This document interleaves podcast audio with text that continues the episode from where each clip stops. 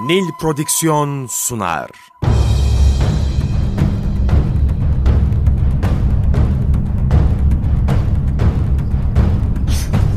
Günaha bulanmış hayatlar. Kaybolmuş benlikler.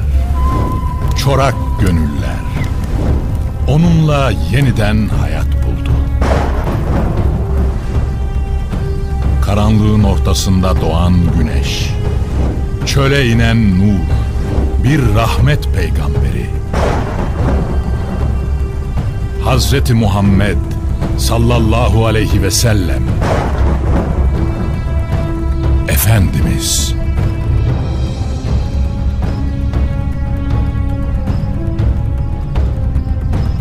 Eser Reşit Haylamaz Yöneten Yaşar Özdemir Kurgu Soner Can. Müzikler Brian Keane ve Ömer Faruk Tekbilek. Gönül tahtımızın eşsiz sultanı. Efendimiz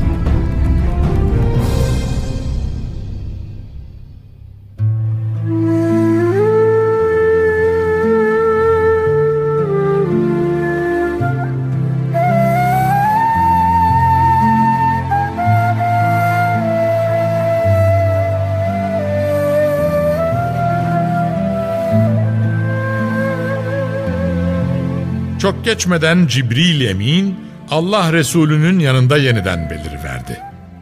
Şu mealdeki ayetleri getiriyordu. Peygamber Rabbi tarafından kendisine ne indirildiyse ona iman etti. Müminler de.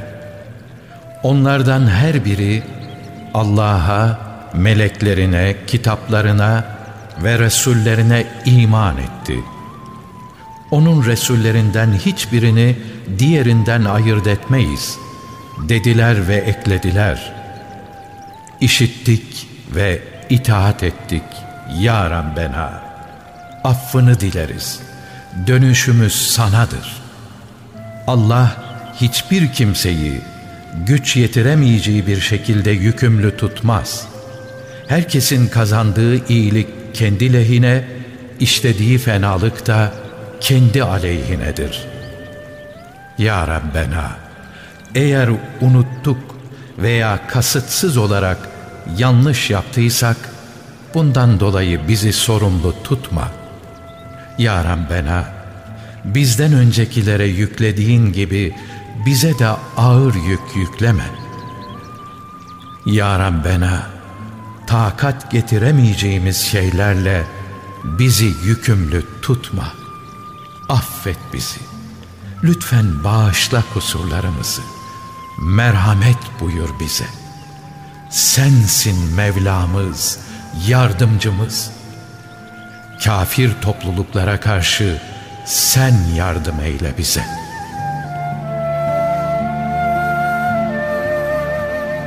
Aynı zamanda bunlar Ashab-ı Kiram Hazretlerinin keyfiyet adına geldiği yeri gösteriyordu. Allah'ın adı ve Resulullah'ın da sancağını dünyaya taşıyacak olanlar da zaten vahyin yoğurduğu iklimde böylesine bir keyfiyete ulaşan bu insanlardı. Keyfiyet bu noktaya gelince az, çoklardan daha çok olur ve kendisini yegane egemen gören nice kemiyetler de bu keyfiyet karşısında silinip giderdi. İşte Mute bunun açığa çıktığı en belirgin bir meşerdi.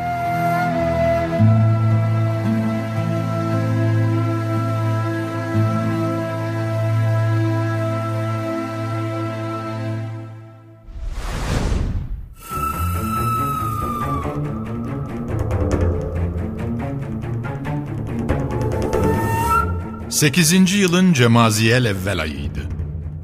Sulh ortamının şartları en üst seviyede değerlendiriliyor ve gelişmeler yakından takip edilerek İslam adına tebliğ ve irşad görevi yerine getiriliyordu.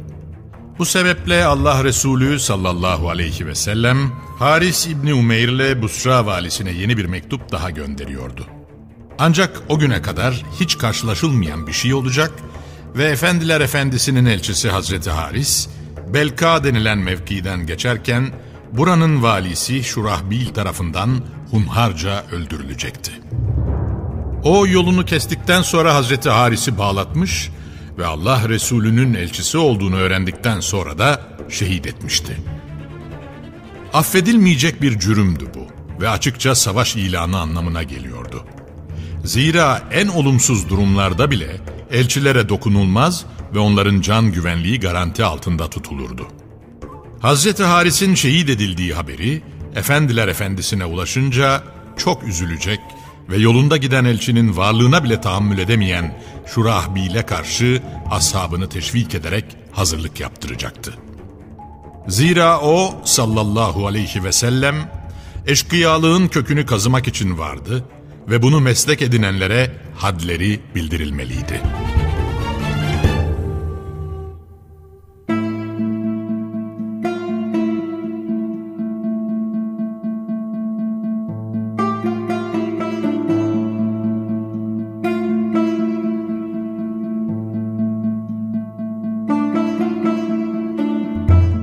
Gidilecek yön Bizans'ın hakimiyeti altında olduğu için mesele çok ciddi tutuluyor ve bunun içinde her türlü ihtimal düşünülüyordu. Kısa zamanda 3000 kişilik bir ordu meydana gelmişti. Bu kadar kalabalık bir ordu bugüne kadar sadece Hendek'te bir araya gelmişti.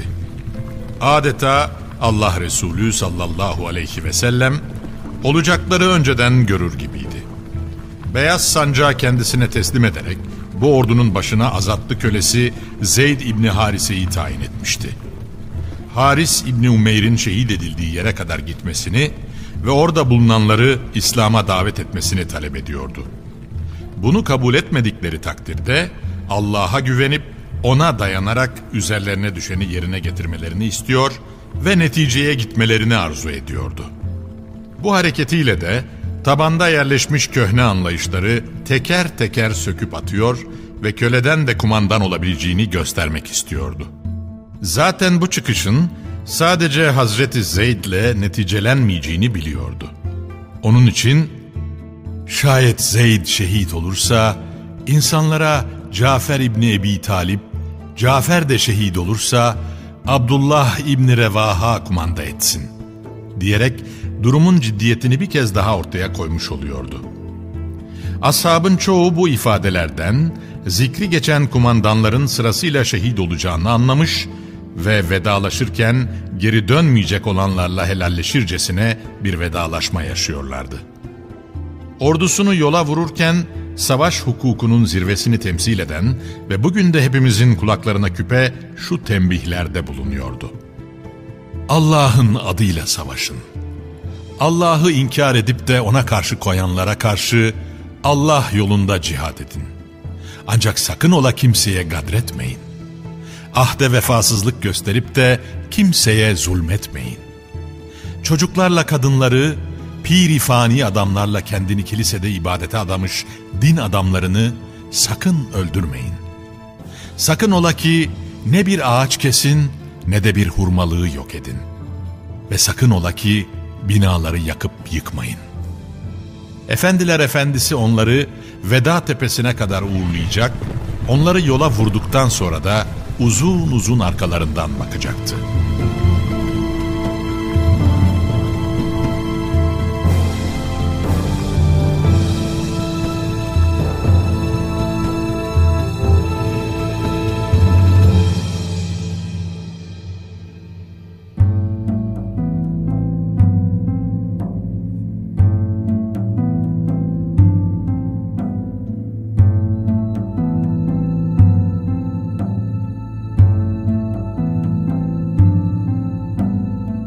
Yolda giderken Hiraklin 200 bin kişilik bir ordu hazırladığının haberini alacaklardı. Durumdan Allah Resulü'nü haberdar edip etmeme konusunda bir miktar tereddüt yaşamış olsalar da yollarına devam etme kararı alacak ve işin ucunda şehadet olsa da yollarına devam edeceklerdi. Meyan'daki iki günlük moladan sonra yeniden yola koyulmuşlardı. Nihayet Meşarif denilen yerde iki ordu karşılaşmıştı. Önlerinde engin denizler misali ucu bucağı gözükmeyen bir asker sürüsü duruyordu. Artık savaş kaçınılmaz görünüyordu. Hazreti Zeyd ordusu Mute denilen yerde karargah kurmayı tercih edecek ve burada savaşa hazırlanacaktı. Sağ kanada Kutbe İbni Katade, sol cenaha ise Ubade İbni Malik kumanda edecekti.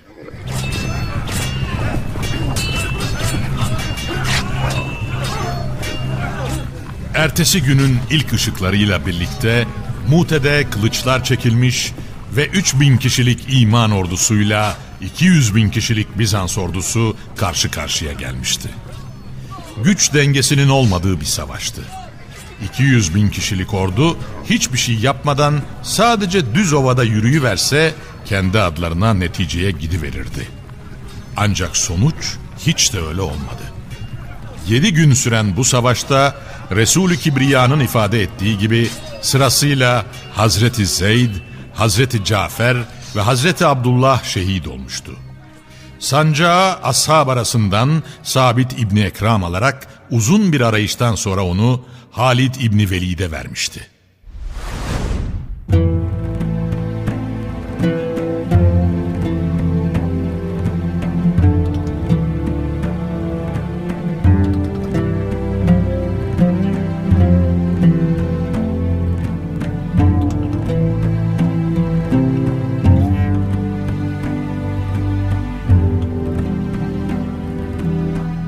Beri tarafta Allah Resulü sallallahu aleyhi ve sellem Medine'de durmuş, ashabına savaşın safhalarını haber veriyordu. Gözlerine yaş yürümüş, ağlamaktan sakalı şerifleri ıslanmıştı. Sancağı Zeyd aldı ve şehit oldu. Sonra onu Cafer aldı ve o da şehit düştü. Daha sonra ise onu İbni Revaha aldı ve o da şehit oldu. Şimdi ise onu Allah'ın kılıçlarından bir kılıç aldı. İşte şimdi esas savaş başladı ve Allah Celle Celaluhu onun vesilesiyle bir fütuhat nasip etti.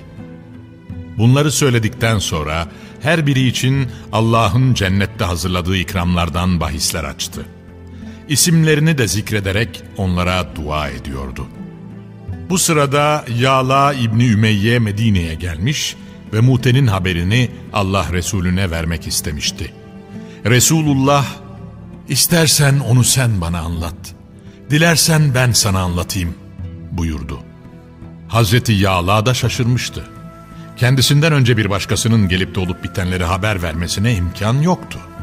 Ancak belli ki yine Cibril gelmiş ve herkesten önce Mute'nin haberini Resulullah'a ulaştırmıştı. Ya Resulallah dedi. Onu sen bana anlat. Bunun üzerine Allah Resulü başından itibaren safha safha Mute'de yaşanılanları anlatmaya başladı. Dinledikçe Hazreti Yağla'nın gözleri yerinden fırlayacak gibi oluyordu. Eksiği yok, fazlası vardı. Seni hak beyan ile gönderene yemin olsun ki diye başladı sözlerine. Sen mücahitlerin yaşadıklarından bir harf bile eksik bırakmadan hepsini anlattın. Onların haberlerini ben vermiş olsaydım ancak bu kadar aktarabilirdim. Bu tacübün ardından efendiler efendisi minnet sadedinde şunları söyleyecekti. Benim için Allah Celle Celaluhu yeryüzü mesafelerini aradan kaldırdı da onların savaş meydanlarını gözlerimle gördüm.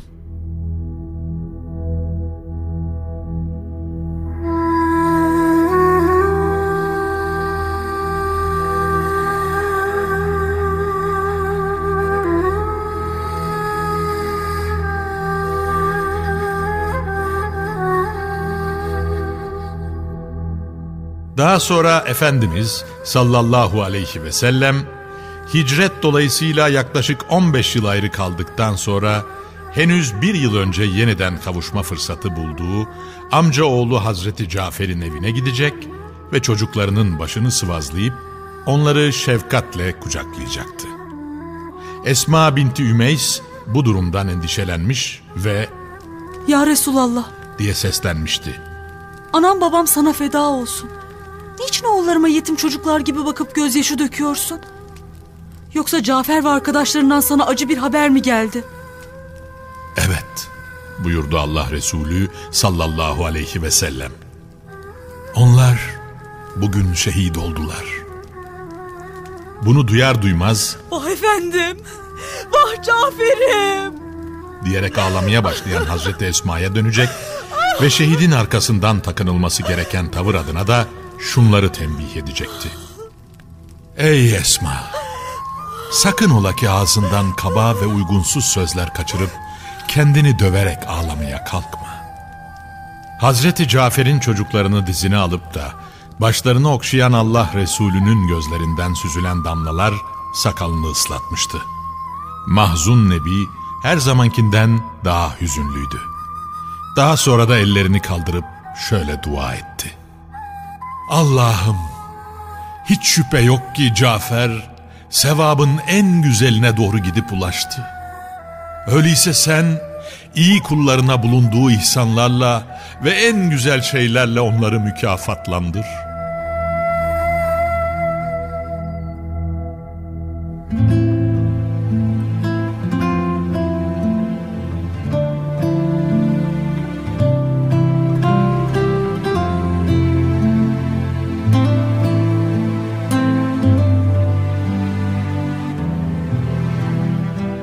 Bir süre Hazreti Cafer'in evinde kalan Allah Resulü sallallahu aleyhi ve sellem oradan ayrılacak ve kızı Fatıma validemizin kapısını çalacaktı.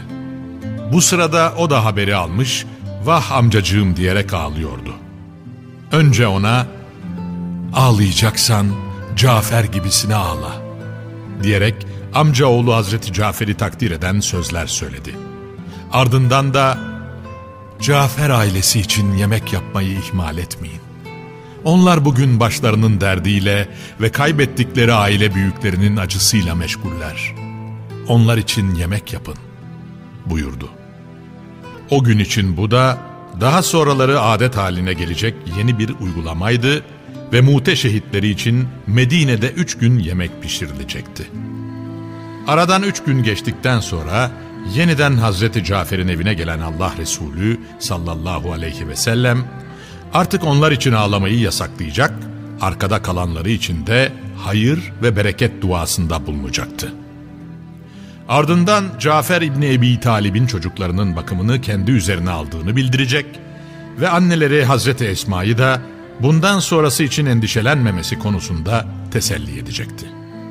Aynı hassasiyeti diğer şehitler için de gösteren Efendiler Efendisi, Hazreti Zeyd'in küçük kızının mahzun ve mükedder duruşu karşısında duygulanıp kendini tutamayacak ve gözyaşı dökecekti.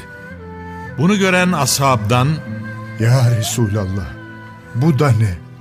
diye soranları da bu sevgilinin sevgilisine özlemidir şeklinde cevaplayacaktı.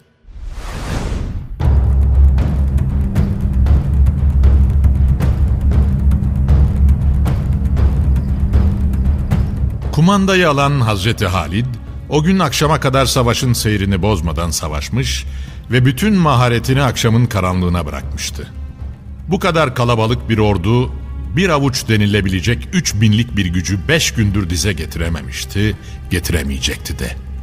Zira o akşam Hazreti Halid, ordunun nizamında köklü bir değişikliğe gitti. Buna göre en önde savaşanlar arkaya alınmış, sağ taraftakiler sola ve sol kanattakiler de sağ cenaha çekilerek gecenin karanlığında yeni bir orduyla takviye gördükleri izlenimi vermek istemişti. Ertesi sabah olduğunda yeniden saf tutan düşman akşamdan beri duyup durduğu gürültünün sebebini şimdi anlıyordu. Meğer Müslümanlara bu gece yeni ve taze bir kuvvet gelmişti. Zira önlerinde duran askerler altı gündür savaştıkları insanlardan farklıydı. Büyük bir şok yaşıyorlardı. 3000 kişiyle baş edemeyen bu ordu takviye görmüş ve yüzünü değiştirmiş bir güçle nasıl savaşacaktı? Daha o gün savaşa başlamadan yenilgiyi kabullenmiş gibi bir halleri vardı ve bu durumu Hazreti Halit ayrıca değerlendirmek isteyecekti. İntizamlı bir şekilde geri çekilmeye başlamış, düşmanla arasını açmaya çalışıyordu.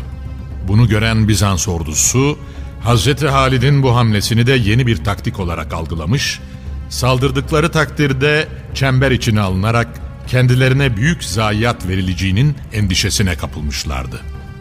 O günün akşamına kadar devam eden bu durum iki taraf içinde savaşın bittiği anlamına geliyordu. Zira Bizans bu kadar kalabalık bir orduya sahip olduğu halde küçük bir ordu karşısında daha fazla zayiat verip de daha büyük kayıplarla geri dönmek ve bundan sonrası adına bir zaaf göstermek istemiyordu. Geri çekilmeye başlamışlardı. Zaten Hazreti Halid'in de niyeti buydu. Allah Resulü'nün emanetlerini sağ salim Medine'ye getirme arzusundaydı ve sonuçta öyle olacaktı. Yedi gün göğüs göğüse yapılan bu savaşın sonunda üçü komutan olmak üzere toplam 12 kişi şehit verilmişti ki bu dillere destan bir kahramanlıktı. O günün dünyasında söz sahibi hakim bir devlete karşı savaşılacak ve güç dengesinin bu kadar aleyhte olduğu bir zeminde yine de 12 tane şehit verilecekti. İnayet-i ilahiyeden başka bir şeyle izahı mümkün değildi ve bunu duyan her bir kabile artık Resulullah ordusuna bu gözle bakmaya başlayacaktı.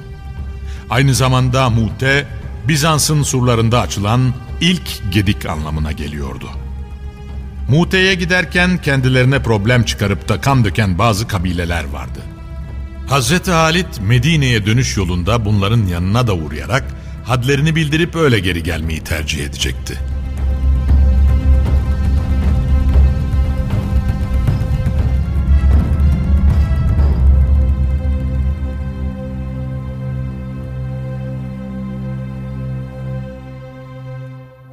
Nil Prodüksiyon sundu.